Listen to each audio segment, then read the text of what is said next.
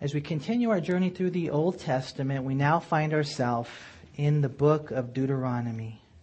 And tonight is going to be an introduction. I think it would be good just to spend a night on an introduction to the book of Deuteronomy. And so, congregation, meet Deuteronomy. Deuteronomy, meet the congregation. No, introductions are important because, you don't just kind of burst into, whatever it is, a working relationship, or you don't usually just burst into whatever it is, a conversation. Usually there's some type of introduction to prepare you for that relationship. And that's what we're going to do tonight. And I believe as we have this opportunity to be introduced to the book of Deuteronomy, that in a few weeks when we study it, because again, next week we have Esther Lynn, the week after that I'll be in Mexico. You'll have a couple of weeks to be able to maybe even read the whole book, because the book of Deuteronomy is a powerful book. I don't know if you guys knew this, but there's 4 Old Testament books that are most often quoted by the early church. Most people recognize the book of Psalms is one of them. The book of Genesis is another. The third book is the book of Isaiah. But the 4th most quoted book in the Old Testament by the early church is the book of Deuteronomy. When we see the Lord Jesus Christ tempted by the devil himself in Matthew chapter 4, you guys know that Jesus pulled out the sword and he began to swing it, right? But he used a specific portion of that sword. He used 3 times the book of Deuteronomy. The book of Deuteronomy is a powerful book. And I believe that as we study it together, that God has this opportunity to change our life. Now, looking at Deuteronomy, most of you know that the human agent/writer of the book of Deuteronomy is Moses. And when you think about it, in all reality, the book of Deuteronomy is his final words right before he dies, maybe even on his final day. It's kind of an interesting thing. When you read through the book of Deuteronomy, 22 times he says, this day, this day, this day. Now we know for sure from beginning to end there was a month as far as time frame goes. But we also know that when Moses died, they mourned for a month. And so there is a very strong possibility that Moses in one day spoke the book of Deuteronomy. I was talking to my son about this and he's all, well, Dad, how can it be? And I said, well, maybe he wrote it and he read it to the people. I don't know for sure, but I know that this book right here is Moses' final words. I don't know about you, but I love to hear final words, don't you? From guys who really love God, guys who have lived the life, and from the edge of eternity, there they are speaking their final words. And there they are on the edge, think about it, they have that beautiful perspective of beyond. And they share with us the things that God lays on their heart. When you read the Bible, we have many final words. For example, you can read Joshua's final words in the 23rd and 24th chapter of the book of Joshua. When you read it, you find that they're words about the Word of God. They're words of warning to the people of God. Final words are very powerful. You can also read David's final words in the Bible. You read David's final words to his son Solomon, in which he commands him to do what? To obey God. To obey God and to do what's necessary to establish the kingdom of God.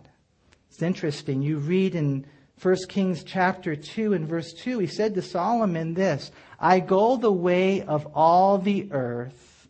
Be strong, therefore, and prove yourself a man. I don't know about you, but when I realized that those are final words, they're very formal words. They're very powerful words. You can read Joshua. You can read David. You can read men like David in the book of 2 Samuel 23. Also Paul's final words. If you read the 4 chapters of the book of 2 Timothy, I just love what he says in verse 7 and 8 of chapter 4. He says, I've fought the good fight. I've finished the race. I've kept the faith. Finally, there's laid up for me a crown of righteousness. He says, on that day that God will give to me, and not to me only, but also to all who have loved his appearing. You know, I just think that's awesome when you see the final words of all these men. And of course, most precious of all, you can read Jesus' final words. You know, and it's kind of an interesting thing. That's a little different. Some will look at John chapter 13 through 16 in his discourse to his disciples, emphasizing there, if you think about it, in his final words, how they should love one another, how they should serve one another, how they would be hated by the world when they make a stand for Jesus Christ. He shares there in his final words the importance of prayer, the importance of the power of the Holy Spirit. You know, even when you think of Jesus' final words at the crucifixion, when he said, "It is finished," or his final words at the ascension, when he said, "Go and give the gospel." To me, when I think of final words, I think they're formal words. And whenever they come from the lips of a life who really loved the Lord, they're usually words that can change our life. And that's what the book of Deuteronomy is all about. It really is. And may we not forget that these are the final formal words of the man named Moses, and God gave him a message. It's interesting. It's a series, some say, of 3 sermons by this man Moses to the people that he loved all those years, to the people that he led all that way, right there to the brink of the promised land. Deuteronomy is a series of sermons which took place on what may have been Moses' last day of life, right before he exited time and entered eternity. Think about that just for a moment. What would you say on your last day? What would you say if you were just about to die? Well, we will see as we study the book together that Moses had an incredible message. As a matter of fact, some say that the book of Deuteronomy was so incredible that it was Jesus' favorite book because he quoted from it most often. You know, there were 4 books in the early church: Genesis, Psalms, Isaiah, and Deuteronomy. And Deuteronomy is one that is quoted by the church over and over again. You know, I know it's one of my favorite books, and that's why I'm really excited. I've never taught through it, but I'm really looking forward to it. William MacDonald, he said this: "Our Lord Jesus Christ was tempted by Satan for 40 days and nights in the wilderness. 3 of these temptations are specifically recounted in the Gospels for our spiritual benefit. And as we look at it, we see not only did Christ use the Old Testament sword of the Spirit 3 times, but each time he used the same part of the blade." Deuteronomy. He said this: "It is likely that this book was one of Jesus' favorites." And when I think about that, I think probably it should be one of our favorites as well. Now, looking at the book of Deuteronomy, many of you know that the book is the final book of the 5 books of the Pentateuch. We have Genesis, Exodus, Leviticus, Numbers, and then Deuteronomy. They're also known by the law. Some call it the Torah. The Jews sometimes call it the 5/5 of the law. They also call it Hadib Harim, which means the words, or Mishnah HaTorah, which means repetition of the law. The English title Deuteronomy comes from a Greek word which means second law. And much of what we study in Deuteronomy, you'll see, will be repeated material from other portions of the Pentateuch. Like I've shared with you guys before, right? Repeated, so we won't be defeated, right? I mean, we need to hear it over and over and over again. Repeated so we won't be defeated. Final formal words. Why? So they wouldn't forget. As a matter of fact, a lot of people call the book of Deuteronomy the book of remembrance. And we're going to see some beautiful things that God really wants us to remember. You know, and I just, looking at that, you guys, I think that's such an important principle for us to consider, because I think a large part of the congregation, or I should say the church as a whole, is not struggling due to ignorance. They're struggling due to defiance. I think for most of the church, it's usually not that we don't know or haven't heard before. It's usually because we just won't do what God has already told us to do. And that's why when you look at the book of Deuteronomy, it's not like profoundly new, but it is profoundly true. And I don't know about you, but I really need God to tell me things over and over again, because it's kind of like a sledgehammer, you know. It gets hit, boom, and it goes down a certain way, and it gets hit again and again until finally one day, after numerous repetitions of God's word to my heart, it finally sinks in the way that it's supposed to. You see, as Christians, we are supposed to be living a radically different life. As Christians, we are supposed to be lights in the darkness, going against the grain. That everything we think, every word we speak, every act we make, every contemplation, every conversation, every occupation, every recreation is all for God. And the book of Deuteronomy, I think, calls the people to that. You know, the book of Deuteronomy we see is a vessel in which God reminds us who He is. He reminds us who we are. God reminds us how much He loves us.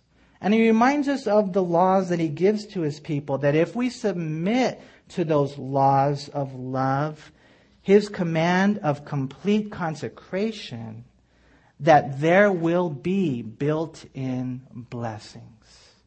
And it doesn't take a rocket scientist. And you don't have to get your degree at some theological university to understand the plain and simple truth that God blesses obedience, and that disobedience will mar and ruin and destroy your life. And that's why we need to remember. But if we forget these things out of sight, out of mind, out of heart, then we will be out of the will of God and out of the sphere of blessing. Some people wonder, why is things going bad in my life? And why, is it not happening, man? And it's not, real hard to figure out, because you're not living the life. You're not in the Word. You're not in prayer. You're not in fellowship. A lot of times that's what's going on. And the things that God's already told you to do there at your house or over there at your work or even here in the church, you're not doing it. And so God calls His people to do what? To just obey.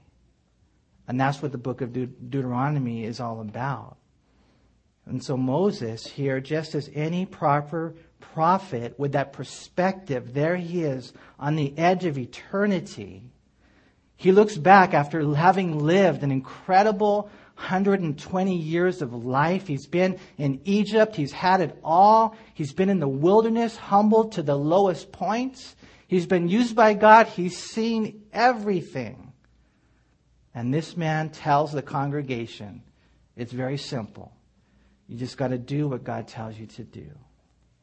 As any prophet would do, Moses repeats, he reminds the people, he cares so much for the congregation. And so in looking at Deuteronomy, his words are passionate and his words are powerful. As I said earlier, some say that Deuteronomy consists of 3 sermons. The first begins in chapter 1, verse 1. The second begins in chapter 4, verse 44. And the third begins in chapter 27, verse 1. I mean, you kind of look at it real quick. Look what it says in verse 1. These are the words which Moses spoke to all Israel on this side of the Jordan, in the wilderness, in the plain opposite Suf, between Paran, Tophel, Laban, Hazeroth, and Dizahab.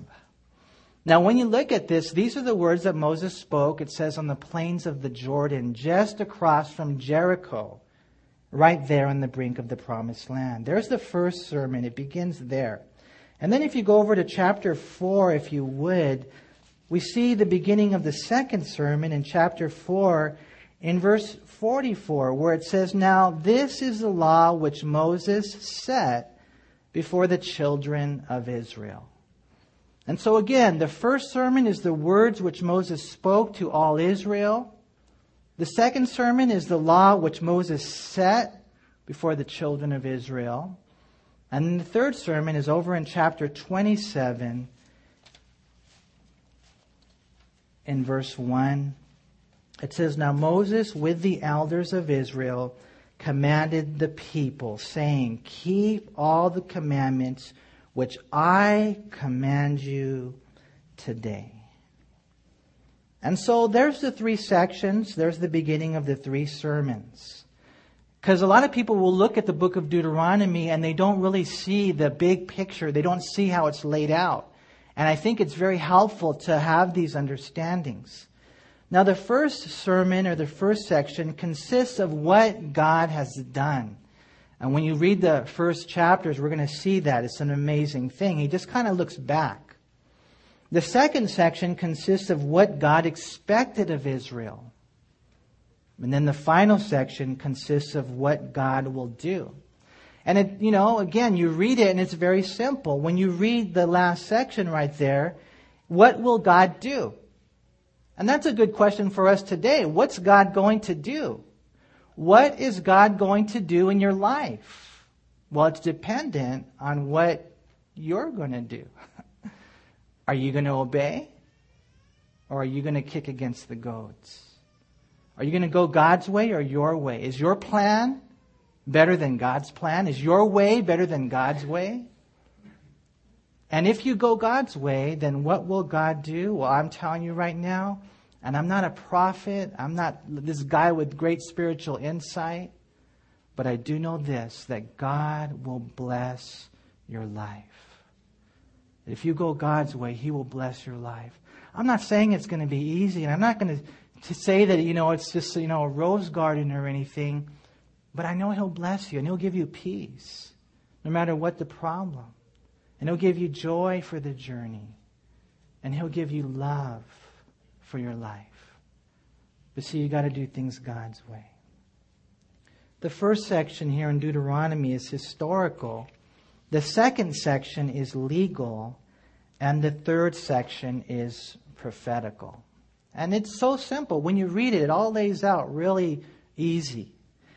You know, and it's good to know that when you study the book of Deuteronomy. Now, another thing that's very important to know as you study the book of Deuteronomy is that it is a covenant renewal document. And it uses the same format as Near Eastern treaties in the time of Moses. Now, when you look at covenants, and some of you here, maybe you're a legal secretary, or maybe you're, I don't know, a notary public or whatever it is. Most of us here are kind of familiar with contracts, huh, and covenants, and you've signed your life away on that dotted line sometimes, right? Well, that's kind of what this is all about as well. It's not just random. It's not just a whole bunch of verses slapped together. It's not just kind of like chapter after chapter. No, this is a formal covenant between the Creator and His congregation. And just, you know, as a side note, that's the way it's always been. There has been a covenant. You study the Bible, there's different covenants. God had a covenant with the nation of Israel. In the book of Deuteronomy, it lays it all out. Just as with any contract of those days, number one, there was a preamble. They call it a preamble. And then what that is a list of parties making the treaty. In chapter 1, verses 1 through 5, we see that. After that, there's a historical prologue. And what that is the benevolent dealings of the king with the people. And we see that in chapter 1, verse 6, all the way to chapter 4, verse 43. After that, they have what's called stipulations, and that is the conditions of the covenant. You know, and we see that all the way from chapter 24, verse 4, chapter 4, verse 44 to 26, 19. Then after that, there's the ratification, so to speak. This is when they signed it. In chapter 27 through 30, they said, "Everybody stand up. Okay, repeat after me. I, you know," and you state your name. So what? You're making that covenant, and it's the cursings and the blessings, and they spoke them out loud. And then after that, they have what's called the continuity. And that is provisions for maintaining the covenant. You know, you enter into that covenant with the Lord. That's what the children of Israel did. But unfortunately, when you read their story, they didn't maintain it. And there's a lot of us here, and we've all kind of given our life to the Lord, and I just thank God for that day that you decided to follow Jesus. But you got to abide in Him. You got to remain in Him. You got to rest in Him. The children of Israel, and you guys know the story, they didn't remain, huh? When you read Deuteronomy, it was so cool what Moses told them to do. And then you read the book of Joshua, and they went into the land, and they got the land, to a certain extent. But after a couple of generations passed away, you read the book of Judges, and they no longer served the Lord. They went their own way. And, we're reading the book of Judges for those of you guys who are going through the Bible, and, we just finished it up. And it's just a sad testimony, and God really spoke to my heart. The description of the book of Judges, it says this. It says, there was no king in Israel. In those days, there was no king in Israel. Everyone did what was right in his own sight. And I was just thinking, Lord, that is the way it is today. That they haven't crowned you as king of their life. We sang a song today, and it really spoke to me about letting God reign over our life. We are in the kingdom of God. Did you guys know that? You're in the kingdom of God. And when there's a kingdom, there's a king. And the king wants to rule over your life. But instead, what do? Everybody does what's right in their own sight. And that's the way it is today, huh? So many in the world and so many in the church are just doing what's right in their own sight. They're thinking what they want to think. They're saying what they want to say, how they want to say it, tones of voice, cutting people down. I mean, you name it. They're deciding what they want to buy, what they want to do. I mean, I encourage you, if you can, come to this study on Saturday, about money and materialism and things like that. God is king over your pennies, over your purchases. He's Lord of your life. But a lot of times, unfortunately, we don't realize we have a covenant, man, that's what it's all about. Here we see in the book of Deuteronomy that the children of Israel, they entered into a covenant with the Lord. And, I think for us as Christians, it really hits home. Because it's imperative for us to remember, to remind ourselves, you guys, that we as Christians are covenant Christians. Just as they had the old covenant, we now have the new covenant. If you remember 1 Corinthians 11:25, it says, in the same manner, he also took the cup after supper, saying, this cup is the new covenant in my blood. This do as often as you drink it in remembrance of me. And so it's encouraging to me. It's important for us to know that this is a formal decision that we've made. We have signed our life away. We have a covenant. We are in a covenant with our Creator. In the book of Deuteronomy, Moses ratifies the covenant. And in the book of Deuteronomy, we have his final words. It's his last message. 3 sermons. There on the brink of the promised land, an absolutely binding agreement between the Almighty and His people. As a matter of fact, maybe if you go over to Deuteronomy chapter 27, look what it says in verse 9. 27 verse 9, it says, then Moses and the priests, the Levites, spoke to all Israel, saying, take heed and listen, O Israel, this day you have become the people of the Lord your God. And I don't know, most of you here have surrendered your life. Maybe some of you here haven't fully surrendered your life. But there's a day when you enter into that covenant and you say, this day you give your life to Him, that you become the people of God. And so I'm really excited about this, man. And like I said, I've never taught Deuteronomy. And so I don't know if that's good or bad, But I do have a firm feeling that the final words of Moses, as we study it together, will find themselves to be fresh in our hearts. And so today is just an introduction to prepare us for it. You know, one other thing that I thought might be important for us to prepare for the book of Deuteronomy is back in chapter 1, if you would, look at verse 1. It says, "These are the words which Moses spoke."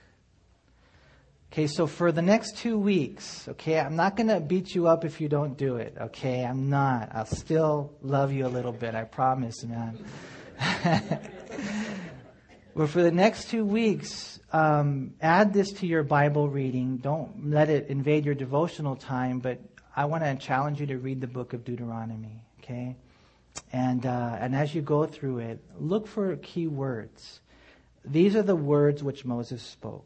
Because I think when you look at the key words, it helps you to remember the theme of the book. One key word to remember is the word remember. Remember. Okay, when you read Deuteronomy, it's found 14 times in the book of Deuteronomy. Watch, if you go over to chapter 5, verse 15... It says, "And remember that you were a slave in the land of Egypt, and the Lord your God brought you out from there by a mighty hand, by an outstretched arm. Therefore the Lord your God commanded you to keep the Sabbath day." You know, a lot of times Christians have problems living in the land because they forgot where they came from. The same God that brought you out of Egypt will bring you into the land. The same God that flexed his muscles and defeated all the gods of the world of that day is on your side. That's the God who set you free. And I don't know if you remember, man, sometimes we forget, you know, it's been so long maybe since we've been a Christian that we were addicted to drugs, that we were, you know, unable to stop drinking. We were unable to stop, you know, what's that word, man? The scandalous lifestyle that we lived. But God set us free. And so you read Deuteronomy, he says, you know, remember, remember. Over in chapter 7, verse 18, he says, "You shall not be afraid of them, but you shall remember well what the Lord your God did to Pharaoh and to all Egypt." Remember, we're talking about the beginning stages, and God throughout the book of Deuteronomy is going to show them what he's done for them. And here you are today, and what are you facing now? What's going on in your life now? What are the challenges today? Well, no matter what it is, God says, remember what I've done, what he's done in your life. You need to build altars. You need to remember that. And what he's done in the life and the history of the church. We just got done celebrating the fact that he conquered death. Is there anything too hard for the Lord? No way, right? Over in chapter 8, verse 2, "And you shall remember that the Lord your God led you all the way these 40 years in the wilderness to humble you and to test you, to know what was in your heart, whether you would keep his commandments or not." It's just over and over again he talks about remembering. In verse 18, "And you shall remember the Lord your God." I like that. Just remember him. I think a lot of times, and sometimes I hear people say things in such a way, and it could be so many different things, and I'm like, man, I guess they don't remember that God is listening to them. That God is, you know, hearing the way they mistreat their, you know, whatever it is, their friends, their coworkers, their children. And God is there. Remember God. Remember him. Probably one of my favorite ones in the whole remember thing is over in chapter 9, verse 7. He says, "Remember, do not forget how you provoked the Lord your God to wrath in the wilderness. From the day that you departed from the land of Egypt until you came to this place, you have been rebellious against the Lord." And it's a warning. It's like, remember, you blew it big time. And you got disciplined big time. Remember that. So what? So that you don't do it again. You know, as one individual said, a philosopher, George Santayana, he said, "Those who cannot remember the past are condemned to repeat it." And you're going to do it again. And you're going to do it again. And you're going to do it again unless you remember. And so that's one of the words that's found often in the book of Deuteronomy. As you read it over the next couple of weeks, you'll find that. Another word that's found often in the book of Deuteronomy is the word love. Love, loves, loved. It's found 25 times in the book. And the emphasis is on God's love in this book. And it's incredible. You know, it's kind of interesting. As you study the book of Deuteronomy, you're going to see love many times. Many times it has that real concrete foundation in God's love, and we're going to see that. But most of the time, it's a commandment to love God in return. As a matter of fact, most of you probably know Deuteronomy chapter 6, the Shema. And remember what it says in Deuteronomy chapter 6 and verse 3, "Therefore hear, O Israel, and be careful to observe it, that it may be well with you." Verse 4, "Hear, O Israel, the Lord our God, the Lord is one, and you shall love the Lord your God with all your heart, with all your soul, and with all your strength." You know, to love Him is the command, the greatest commandment of all. But remember that 1 John chapter 4, verse 19 says we love Him. Why? Because He loved us first. He busted the move first, right? He loves us. And so we need to love Him back. As a matter of fact, we'll look real quick at a few of those verses. If you go back to chapter 4, verse 37, it says, "And because He loved your fathers, therefore He chose their descendants after them, and He brought you out of Egypt with His presence, with His mighty power." You guys, never forget that it all began with God's love.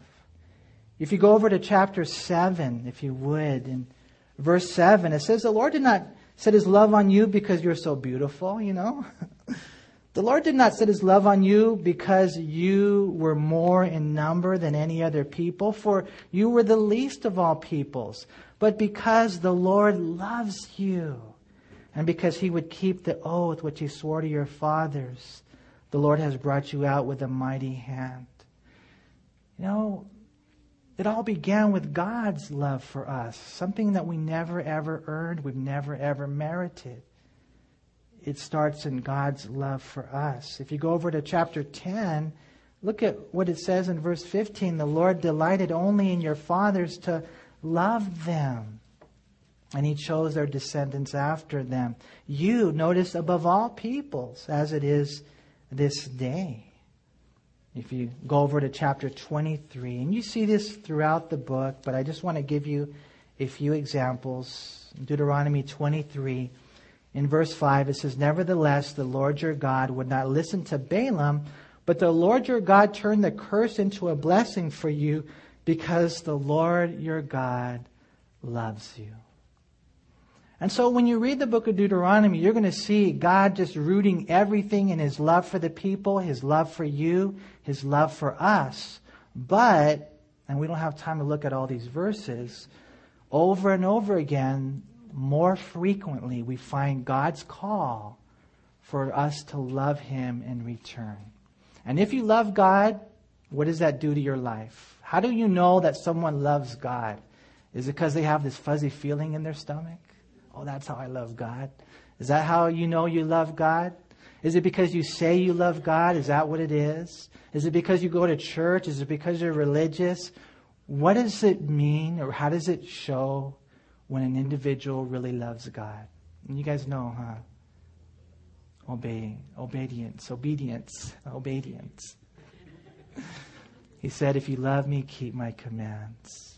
And so we're learning the basics, you guys. The basics. You know, the word remember, the word love, the word heart is found 53 times. 53 times. Because God wants to meddle with the middle, right? He wants to handle the heart. He wants to, you know, tinker with the ticker, like one person told me, man. I mean, He's not playing games. You know, I was reading today my devotional reading, I think it was Luke chapter 11, about the Pharisees and how they were so externally religious, so sickening to God. God wants your heart. He doesn't want just some superficial commitment. He wants you to love like He loves. to live, to be merciful.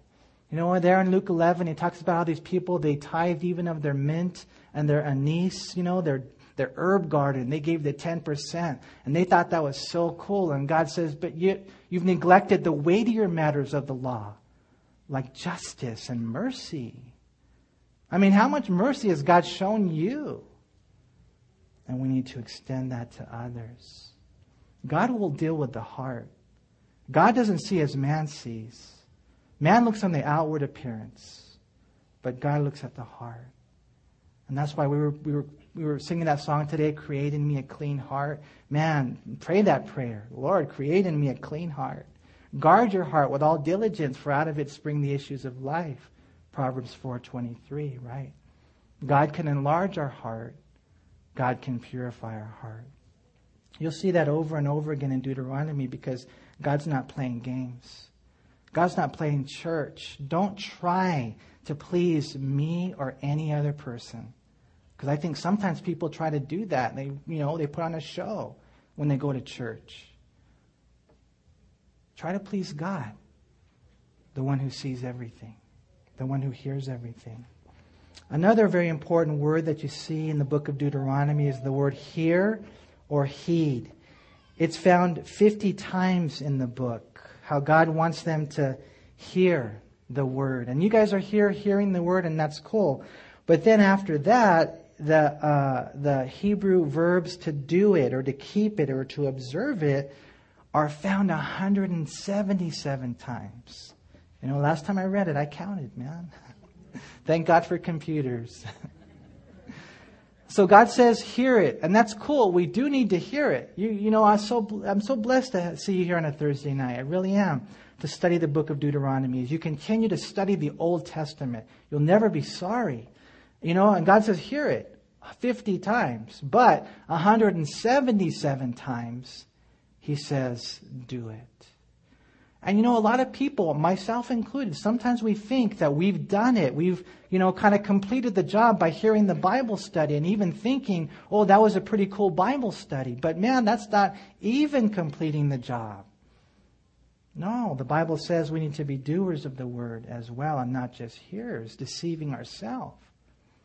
And so that's only the beginning. And you'll see that in the book of Deuteronomy. Moses, as he's there, with his final words, his formal words, on the edge of eternity, on the brink of the promised land, one of the most amazing men that has ever lived with an amazing message. You're going to see as we study it together, he knew what he was talking about. And he knew how important it was, not just to hear it, but to do it. You know, another word that you'll see over and over again in the book of Deuteronomy is the word land. The word land, or the word possess, or possession. Because the way it works is like this. You know, as Christians, God has brought us out of Egypt. But now, there is a land to live in. And as you go out, and as you take steps of faith, and as you live life of obedience to God, then you will enjoy the land that was intended for you to live in. The place in the body of Christ where you will bring glory to God. There's a lot of people, unfortunately, they have the land. It's there just waiting for them. But they won't go in and step into the land to claim it by faith and to live a life of obedience. And so the book of Deuteronomy is just constantly talking 100 times. Think about that. Over and over and over again about the land. The land of what we call victorious Christian living. Not a perfect life, but a proper life. A life that God wants us to live.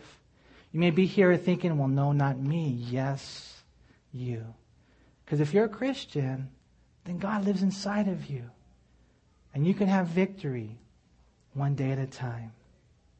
You know, Warren Wiersbe said the nation owned the land by God's grace and possessed the land by God's power, but they could not enjoy the land until they obeyed God's word. When the nations disobeyed God, God chastened them in the land. That's the book of Judges. And when they persisted in their disobedience, God took them out of the land.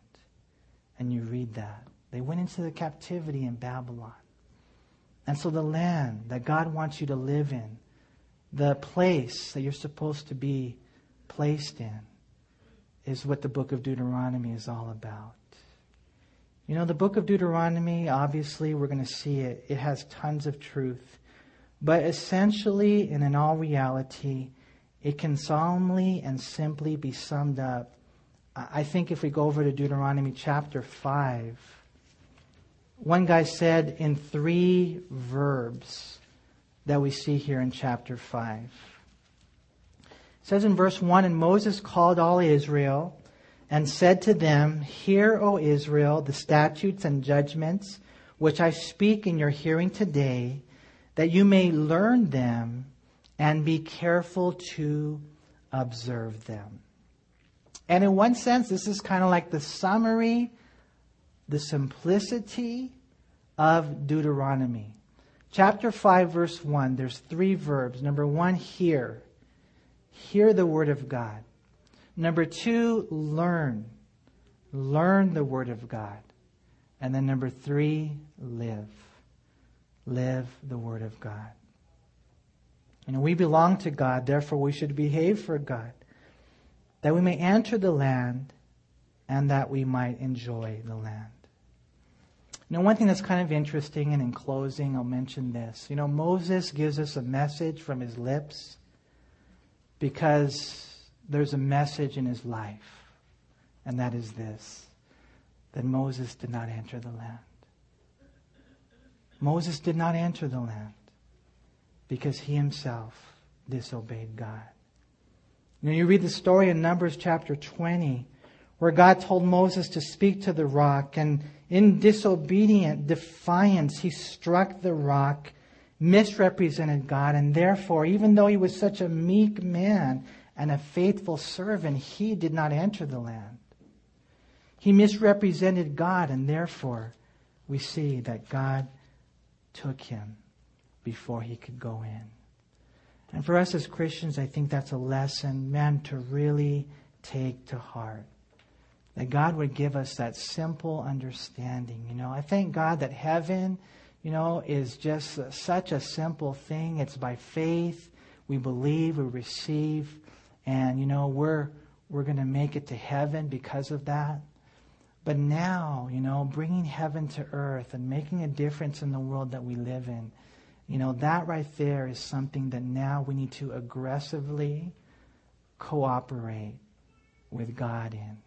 And as we do that, as we surrender every area of our life, you know, and the Holy Spirit will be specific in your life. I know for me, it means so many things.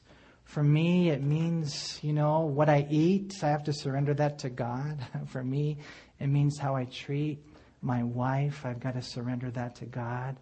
You know, for me, it means so many things in my life. As a family man, as a ministry man, wanting God to do a work in the lives of those that he's entrusted to my care. For me, you know, it has its certain elements of boundaries that I have to make between me and those of the opposite sex. And that invades every area of my life, the things that I look at, the things that I say, text messages, emails, phone calls, everything is brought under the lordship of Jesus Christ.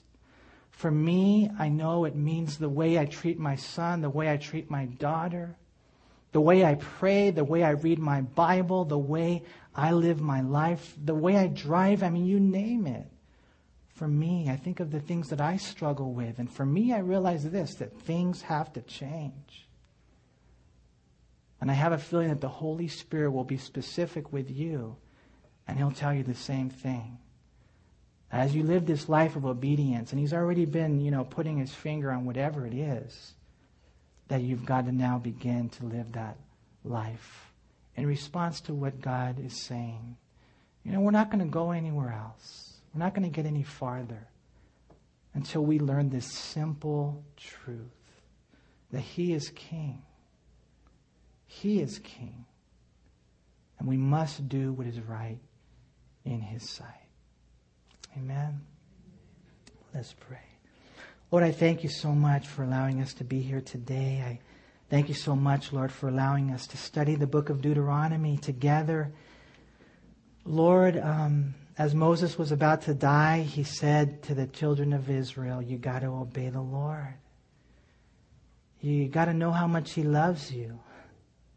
And you got to know how we are called to love Him back. And so, Lord, I pray that as we begin this study and as we read it through the next couple of weeks, that You would really speak to our hearts and that You would change our lives. Father, I do thank You for everyone here. And just that step of faith in coming tonight, Lord, I pray that, Lord, You would have met them and that You will just remind us and even empower us. Your word is a working word. It's a living word. Lord, to just really, truly, totally surrender to You. Again, we thank You so much, Lord, for allowing us to be Your children, Lord. And I just pray, Lord, for everyone here, Lord, that You bless them abundantly and that You would use their life for Your great glory. Again, thank You, Lord. And we pray together in Jesus' name. Amen.